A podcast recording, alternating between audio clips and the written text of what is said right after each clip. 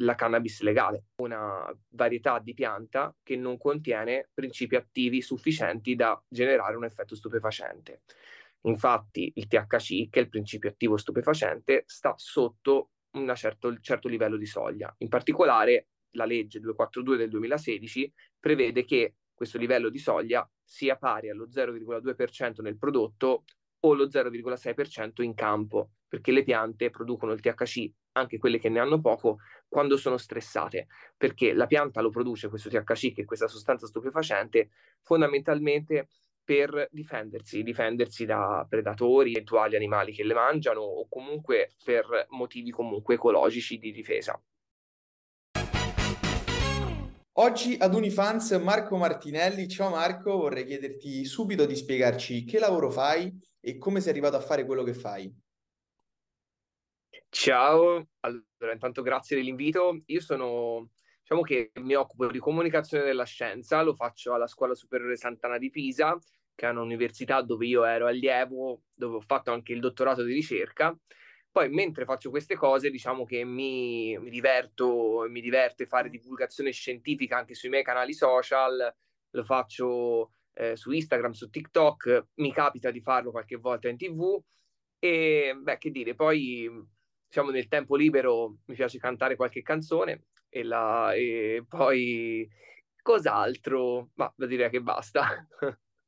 Hai conseguito due lauree alla Sant'Anna di, di, Pisa, che è un'eccellenza per quanto riguarda le università italiane, tutte e due col, con lode, ehm, in biotecnologie agroindustriali, dimmi se, se sbaglio.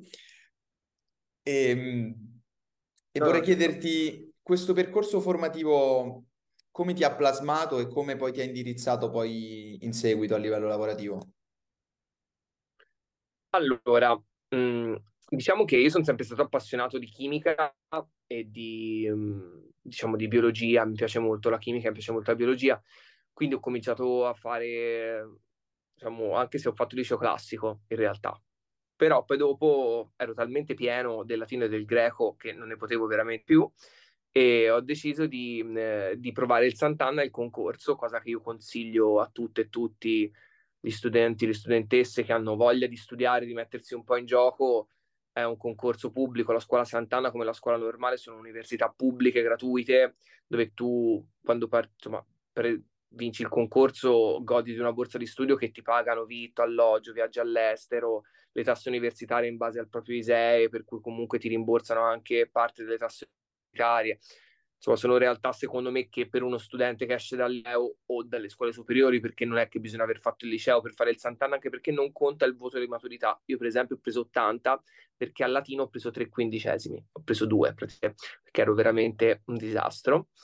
E, però, però, percorso molto bello e sicuramente per me rispetto a quello che faccio è stato importante perché è vero che per fare divulgazione non importa essere degli specialisti della materia eh, che si sta divulgando. Ne è un esempio, eh, è stato un esempio Piero Angela. Piero Angela non era uno scienziato eppure divulgava scienza. Certo, però avere una formazione di questo tipo mi facilita molto la comprensione di tanti temi, dagli OGM alle nuove terapie geniche, a tutto quanto che mi diciamo, mi facilita anche nello spiegare alle persone che funzionano quelle cose. Se avessi studiato economia aziendale, ma magari sarei stato appassionato e avrei saputo spiegarle comunque bene queste cose, ma senz'altro sarei stato meno facilitato, avrei dovuto lavorare di più. Quindi in questo senso sicuramente un percorso di laurea è utile. Io personalmente però la, il percorso di laurea, cioè la, laurearsi secondo me è bello non solo per le competenze eh, che uno diciamo sviluppa nel percorso, ma secondo me come esperienza di vita e formativo, proprio fare l'università ha una grande capacità di, di, di, di, aprirti la mente, di farti conoscere persone nuove, di, eh, insomma, di darti una spinta in più, anche se purtroppo socialmente l'ascensore sociale è molto fermo, però ehm, è sicuramente bello. Hai tantissimi interessi di ricerca, ti cito, te li leggo perché sono tantissimi, farmacia, oncologia, droghe, nutraceutica, qualità del cibo, agrono- agronomia, biotecnologia delle piante. una montagna. Qual è il tuo preferito e, e quanto è bello studiare Beh. tutti questi? Beh, ovviamente le droghe. No, la, mm, no la, la, il mio argomento preferito sicuramente sono, guarda, io ho lavorato tanto sulla cannabis, è stato molto bello. Mm, io lavoravo con GW Pharma, una casa farmaceutica che eh, produce un farmaco che si chiama Sativex e che è uno spray orobuccale che viene utilizzato dai pazienti che hanno sclerosi o sono pazienti oncologici. Credo che ehm, la cannabis vada legalizzata vada non solo legalizzata, ma io infatti sono a supporto di Meglio Legale, e Antonella Soldo, che è tutta diciamo, un'associazione che insieme a Europa sta facendo sensibilizzazione. Io sono andato anche in piazza spesso con le piantine di cannabis industriale, quelle legali assolutamente, perché non è che mi voglio far arrestare ehm, eh, per diciamo dare un segnale, perché la cannabis, intanto come tutte le cose, è una pianta e quindi dipende da come la usi fa male, fa bene. Certo, ci sono degli effetti collaterali nell'utilizzo della cannabis, ma come ci sono degli effetti collaterali anche nel mangiare pacchi di merendine. Quindi, nel senso, la, eh, la, la, il tema della legalizzazione, che è un tema politico e che non è un tema scientifico, questo lo dico sempre perché non è che la scienza deve prendere decisioni politiche, però la scienza può aiutare a prendere delle, delle decisioni politiche nella misura in cui, dopo che dimostriamo quali sono gli effetti, quali sono gli effetti collaterali e poi andiamo anche a fare delle meta-analisi e delle, diciamo, dei confronti eh, nelle esperienze di tutti quei paesi che hanno già legalizzato la cannabis, eh, da alcuni stati del, degli Stati Uniti, l'Uruguay, insomma ci sono vari stati che hanno insomma, eh, portato avanti questa tipologia di politica contraria al proibizionismo, uno va a vedere cosa è andato bene e che cosa è andato male e cerca di ripetere l'esperienza nel proprio paese andando un po' sull'esperienza negativa anche degli altri a, a far tesoro e cercare di fare una cosa migliore.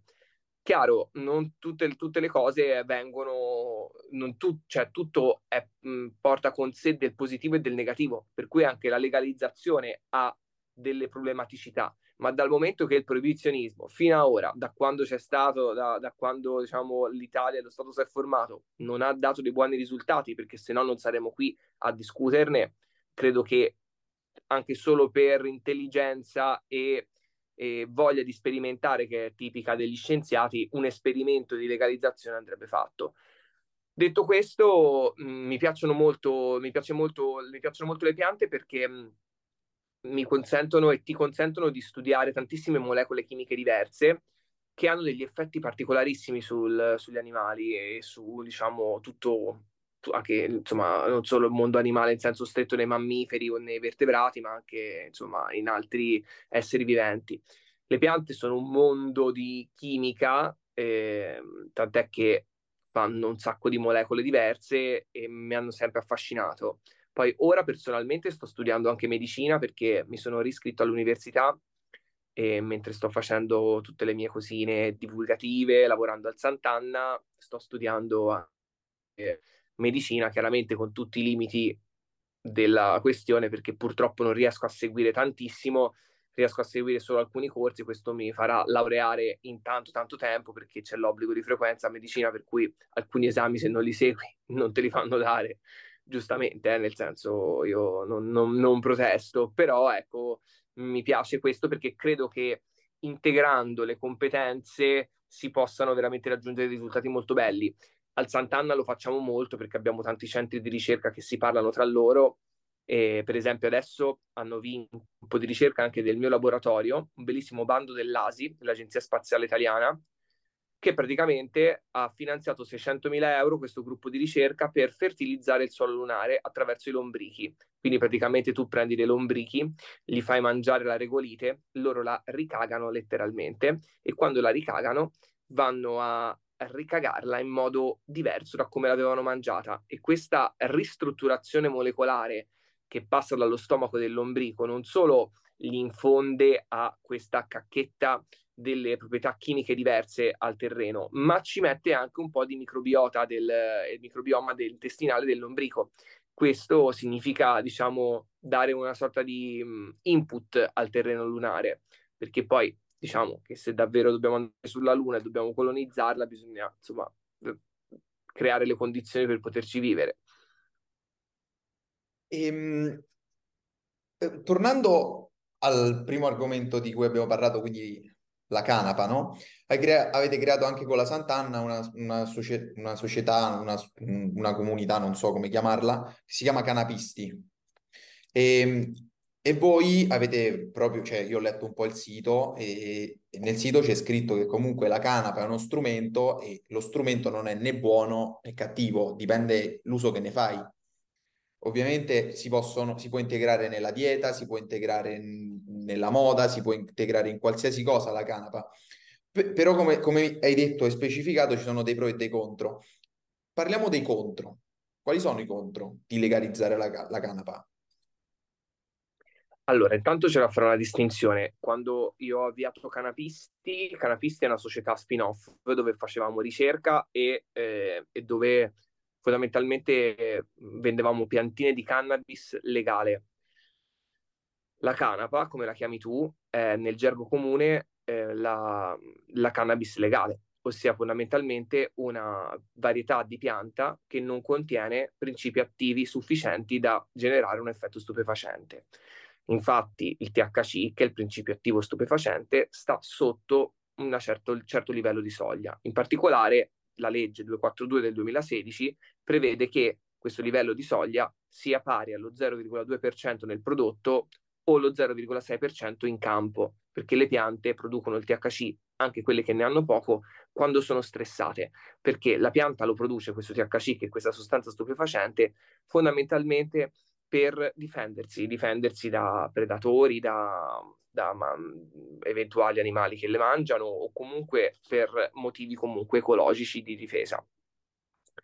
La, ehm, per quanto riguarda il, il, discorso della cannabis, invece, quella da legalizzare, la cannabis da legalizzare è la canapa che produce THC, quella che purtroppo attualmente le persone vanno a comprare dallo spacciatore oppure che possono trovare i malati nelle farmacie ospedaliere se il medico gliela prescrive, tipo il Bedrocan. Bedrocan della Bayer è uguale, cioè uguale, mm, è praticamente uguale alla, mh, mm, alla cannabis che tu potresti acquistare da uno spacciatore. La differenza qual è? Fortunatamente il farmaco viene controllato siamo sicuri che nel bedrock non ci siano funghi, non ci siano metalli pesanti, non ci siano sostanze che possono far male. Quella che il ragino si compra dallo spacciatore in piazzetta invece si sa che c'è dentro, nel senso si sa che probabilmente è cannabis, ma ci potrebbe essere di tutto. Quindi il, questo infatti è uno dei motivi per cui secondo me andrebbe legalizzata perché è anche un modo di mettere in sicurezza le persone quando l'acquistano. Detto questo, ci sono dei contro. Quali sono? È che ci sono fasce eh, di popolazione e fasce di età che vanno protette dall'abuso di questo prodotto, perché l'abuso di cannabis, come l'abuso di zuccheri, l'abuso di tante altre sostanze, correla con dei fenomeni che possono essere da un lato psichiatrici, da un lato anche legati alla fertilità sembra che diciamo, un consumo eh, elevato di cannabis in età adolescenziale crei comunque problematiche di tipo psicosi, psicotici, quindi diciamo possa anche um, andare a predisporre alla slatentizzazione di alcune tipologie di malattie psichiatriche che magari tu non, non, avresti avuto se non avessi fatto uso di questa sostanza. Chiaramente sto parlando di abuso, e poi anche la problematica della fertilità, soprattutto nell'uomo. Nell'uomo, nel, nel, nei ragazzi, la, l'utilizzo e l'abuso di cannabis può rendere meno fertili.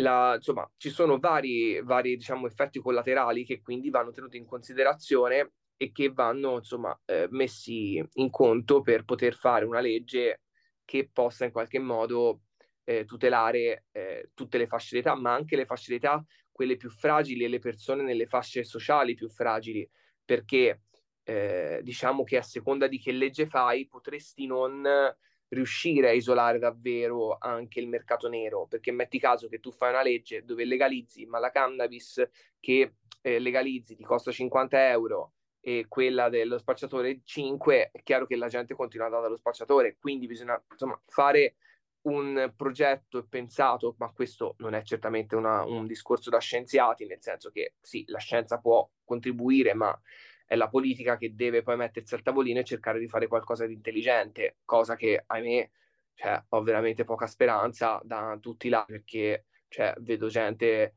molto poco preparata e tra l'altro con la spocchia, perché il grande problema di molti politici è che non si affidano a persone di competenza. Un po' perché quando ti metti accanto persone di competenza si vede di sei scemo, per cui insomma devi stare attento a non circondarti di persone troppo brillanti eh, se vuoi nascondere il tuo livello di bassezza culturale.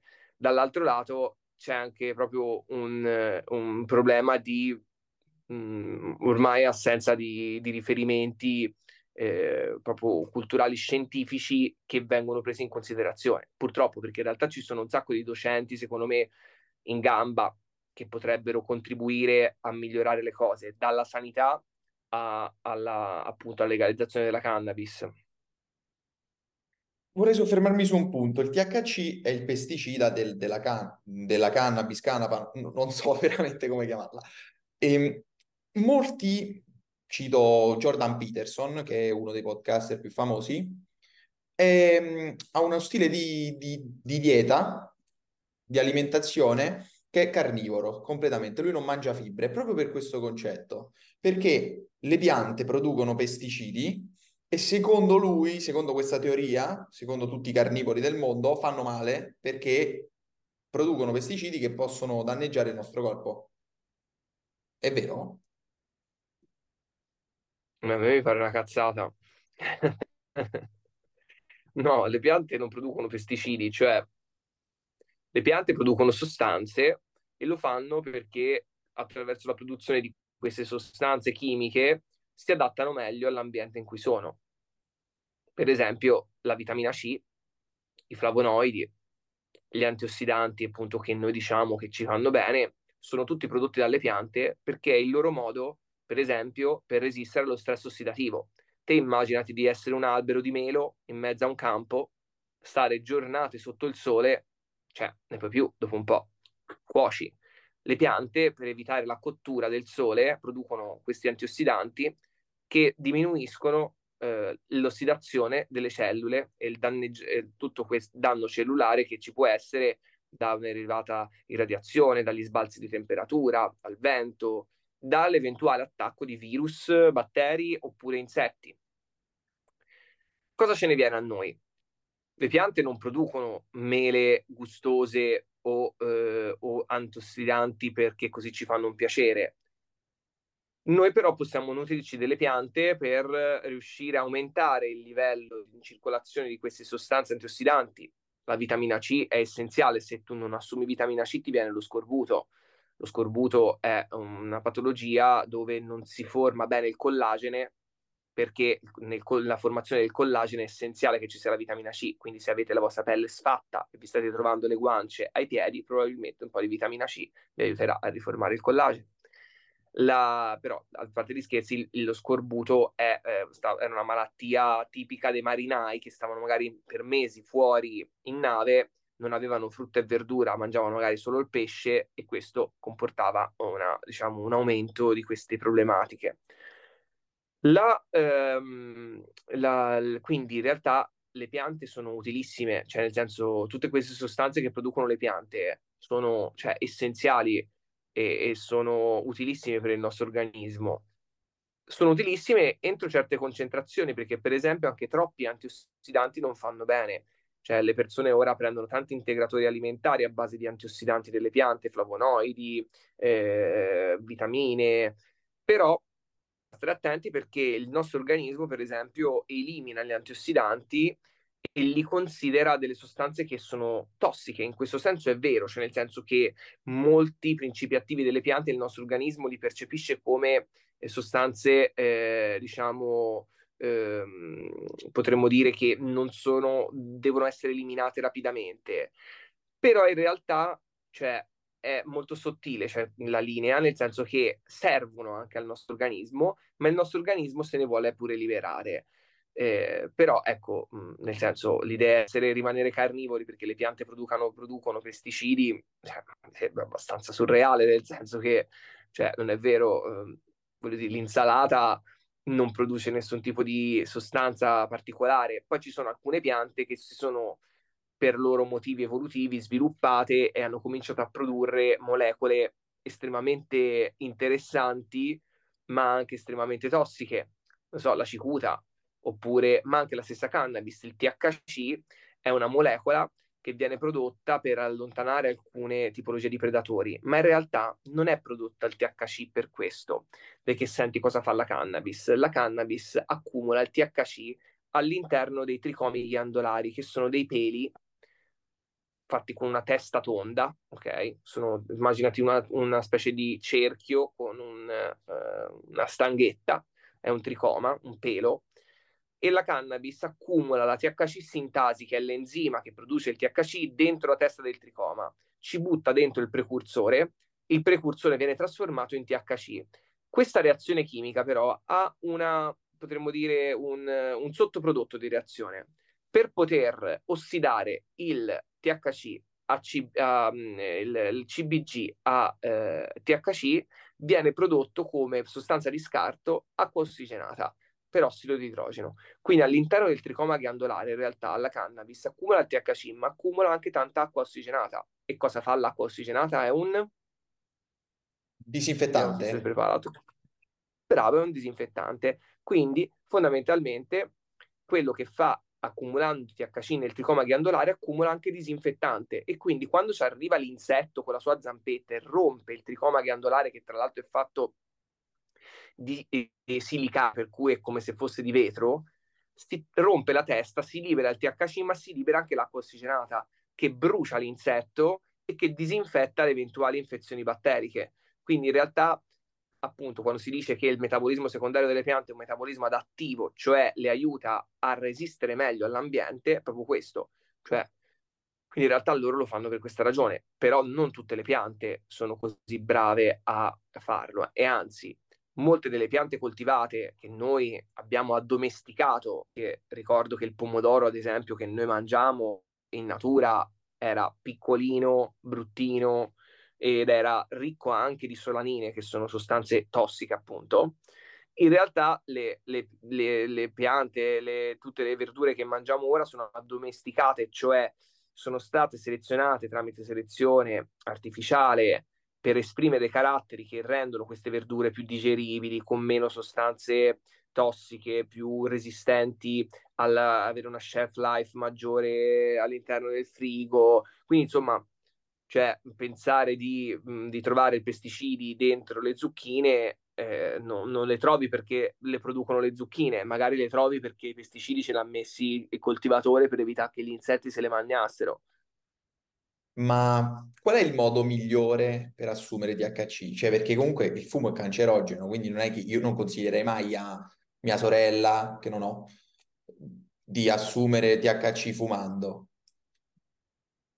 Sì, allora ci sono due modi. Allora, il Ministero della Sanità consiglia, per esempio, il Bedrocan di assumerlo con delle tisane.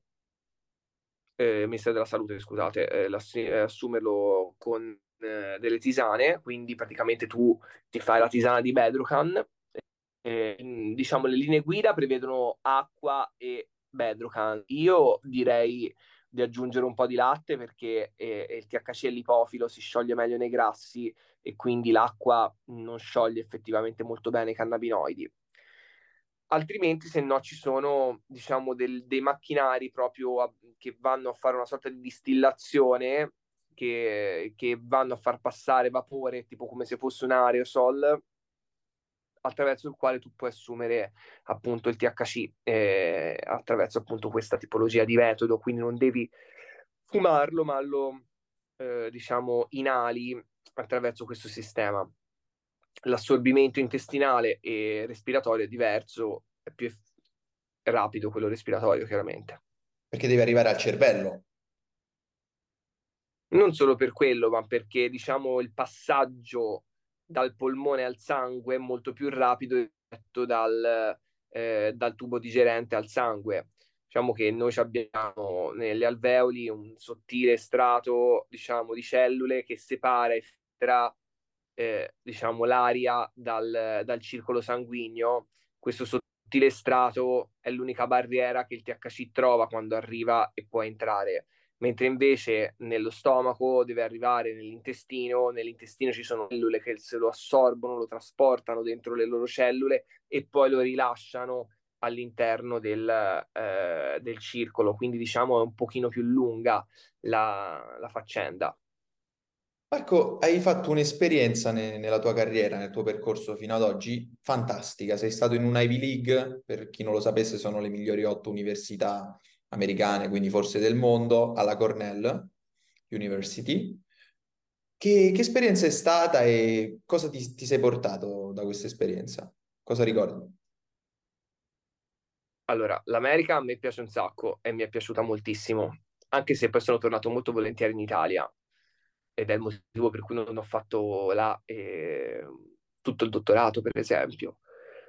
L'esperienza in Ivy League alla Cornell è stata stupenda, ho conosciuto un sacco di gente, mi sono divertito un sacco, alle feste del campus, cioè diciamo che mi sono fatto proprio la vita, quella un po' studentesca eh, del, del, beer pong e del, e del, fare le feste di Halloween in case di gente che boh, non sapevo nemmeno chi fosse, e un po' dissoluta anche perché a me piace la vita dissoluta, io penso che cioè, non puoi vivere veramente sempre appiccicato al telefono, al computer, bisogna che la, cioè la, mm, tu faccia anche esperienza all'interno del mondo reale in termini proprio di contatto umano.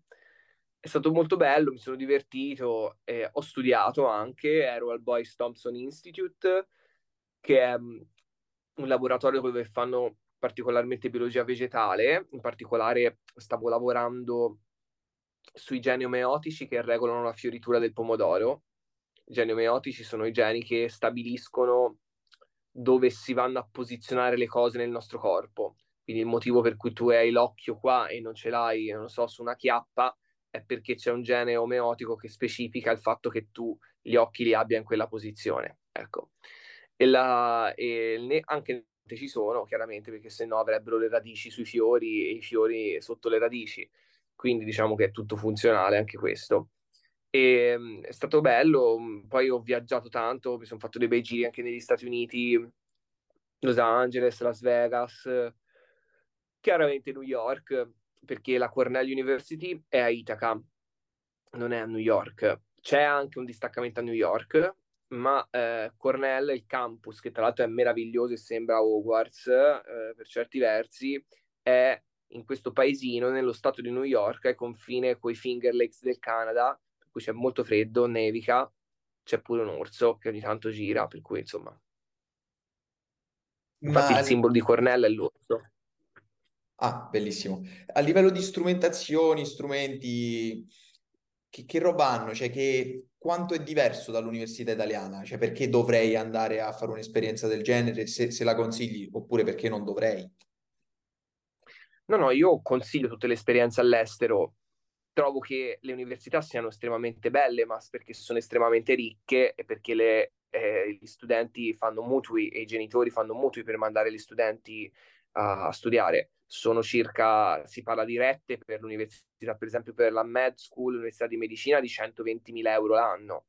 Cioè tu pensi di stare 5 anni a studiare medicina, tu spendi mezzo milione di euro, cioè nel senso sono rette eh, enormi. Cioè, mm, eh, imp- cioè le persone la pagano, si pagano l'università e fanno, diciamo, un investimento sul futuro, chiaramente perché poi dopo magari lavoreranno, diventeranno medici e guadagneranno eh, bene per poter ripagarsi, diciamo, tutto quello che hanno speso per l'unità, ma è, è, quindi chiaramente le strutture hanno nell'ospedale un campus bellissimo, la palestra, la mensa, che comunque sono a, a pagamento perché anche l'ospedale del campus o la, la, palestra la paghi, non è che ti viene offerta compresa. Poi ci sono le assicurazioni in America, per esempio per il discorso sanitario, però sono comunque soldi da pagare annualmente, quelli dell'assicurazione.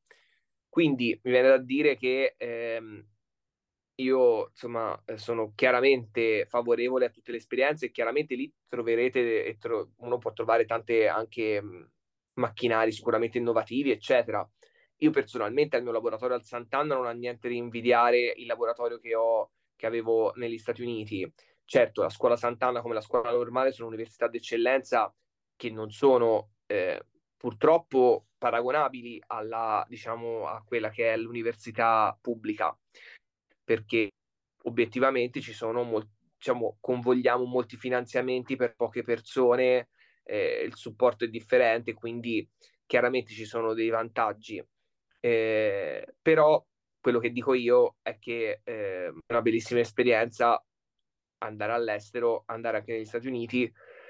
Spererei che gli investimenti del governo italiano sull'università fossero migliori perché ragazzi c'è tra la sanità e l'università noi siamo veramente fortunati in Italia, cioè è veramente incredibile, cioè, noi andiamo all'ospedale, possiamo curarci praticamente pagando un ticket di pochi euro, eh, possiamo andare a, all'università e se non hai, sei nulla tenente puoi farla all'università perché comunque le tasse non ti costano zero e c'è il diritto allo studio, al di là del Sant'Anna e tutta la questione scuole d'eccellenza, c'è comunque il diritto allo studio, anche una persona che non è eccellente può decidere di studiare e di formarsi, se non hai soldi per farlo, può essere supportato.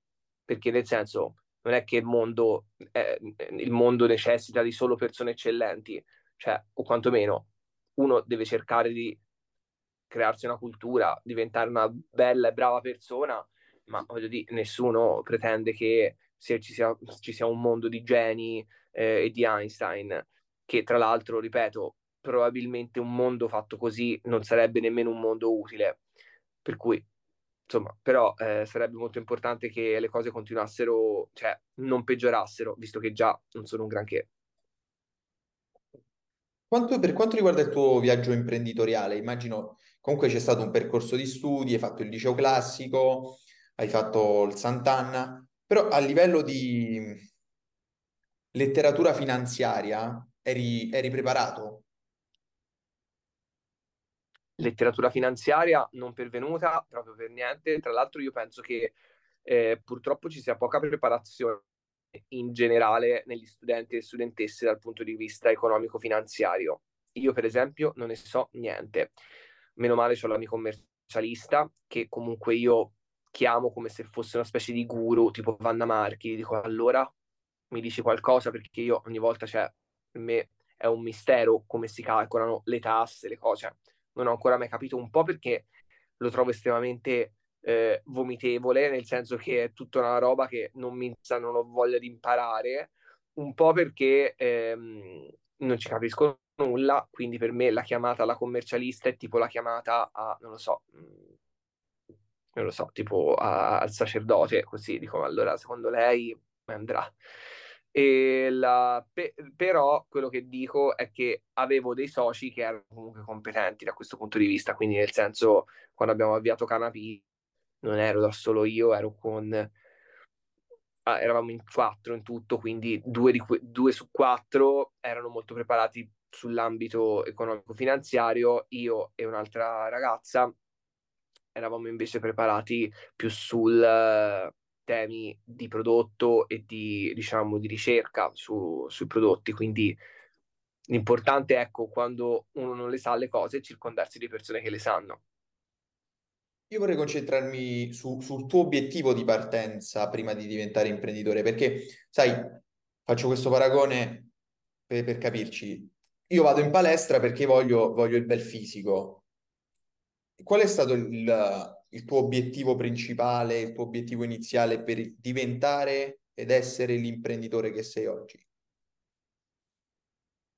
Allora, eh, l'obiettivo eh, principale è stato quello di eh, avviare un business in un ambito in cui volevo soprattutto creare, eh, diciamo, valore per poter creare ricerca e fare ricerca. Quindi in realtà l'obiettivo principale della startup beh, era mm, quello di mm, realizzare capitale per poterlo investire in ricerca stessa.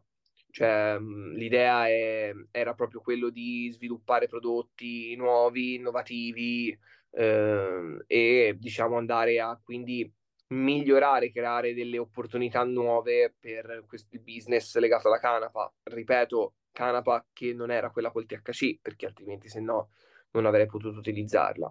E beh, che dire, cioè, quindi diciamo che più che altro era più un, una voglia di eh, creare appunto un valore per supportare la ricerca che a me piace non era tanto né un, un obiettivo economico di arricchimento, perché comunque so che eh, il mercato purtroppo è quello che è, perché eh, cioè, è molto complicato.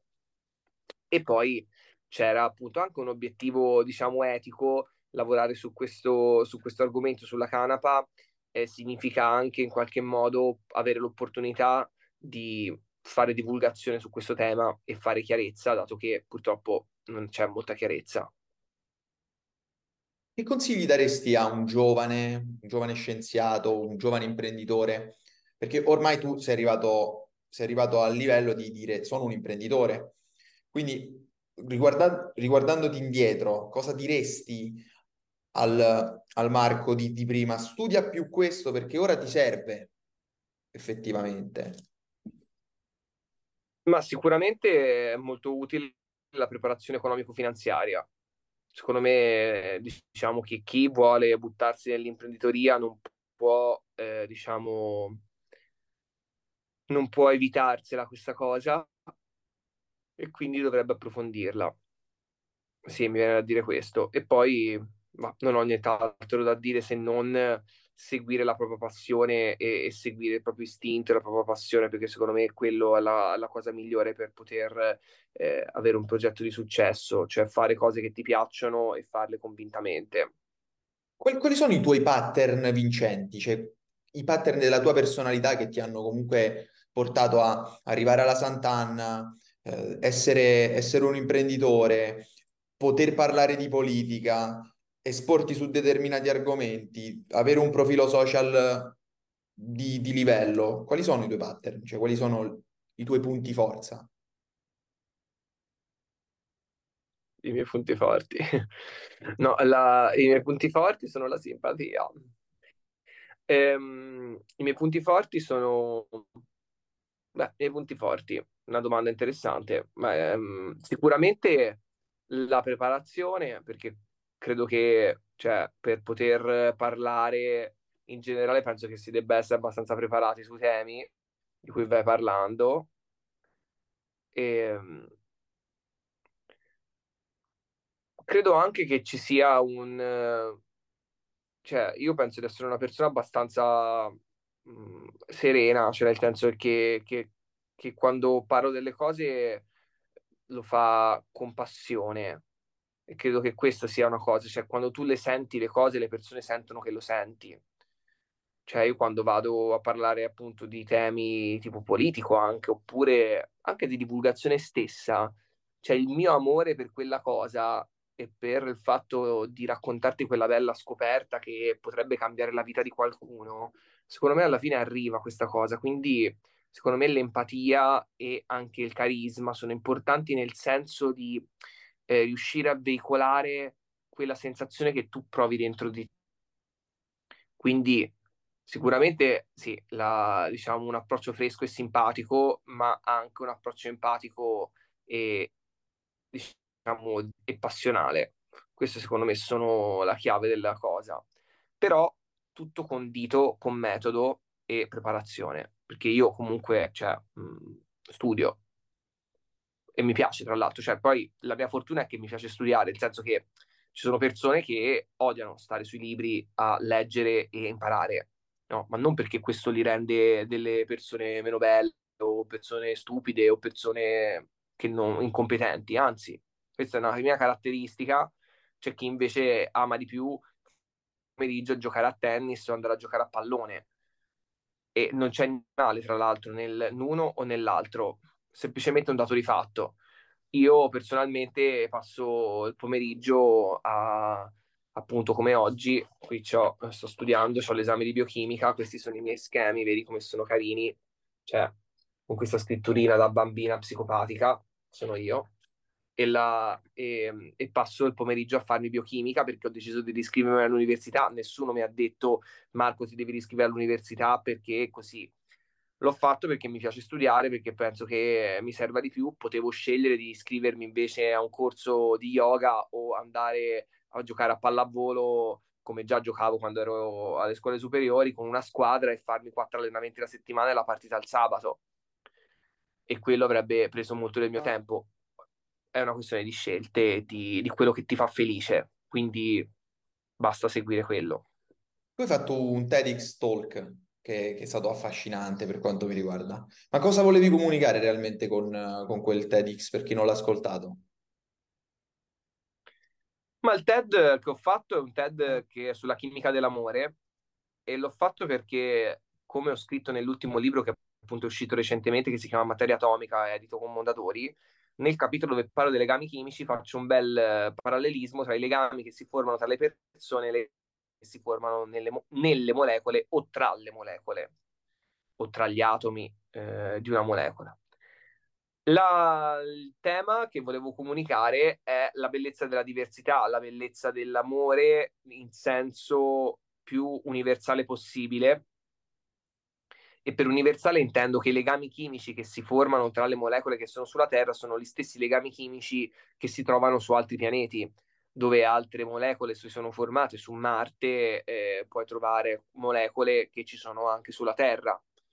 Eh, che vuol dire? Vuol dire che tutto l'universo più o meno è mosso dalle stesse leggi e più o meno siamo tutti uguali di fronte a questa grande, eh, diciamo, cioè un'universalità anche e un'egualità in tutto il creato e che dovrebbe spingerci a essere più tolleranti, più inclusivi, eh, a voler cercare meno le differenze, cercare più i punti di contatto, a dover non essere omofobi o eh, insomma transfobici o anzi eh, ti dirò nel libro scrivo anche come ho detto anche nella presentazione che le configurazioni trans in natura sono favorite per cui i trans sono assolutamente favoriti in natura, eh, perché sono le configurazioni in cui si crea meno ingombro sterico, ossia i gruppi di atomi stanno meno vicini, stanno più rilassati se sono in configurazioni opposte.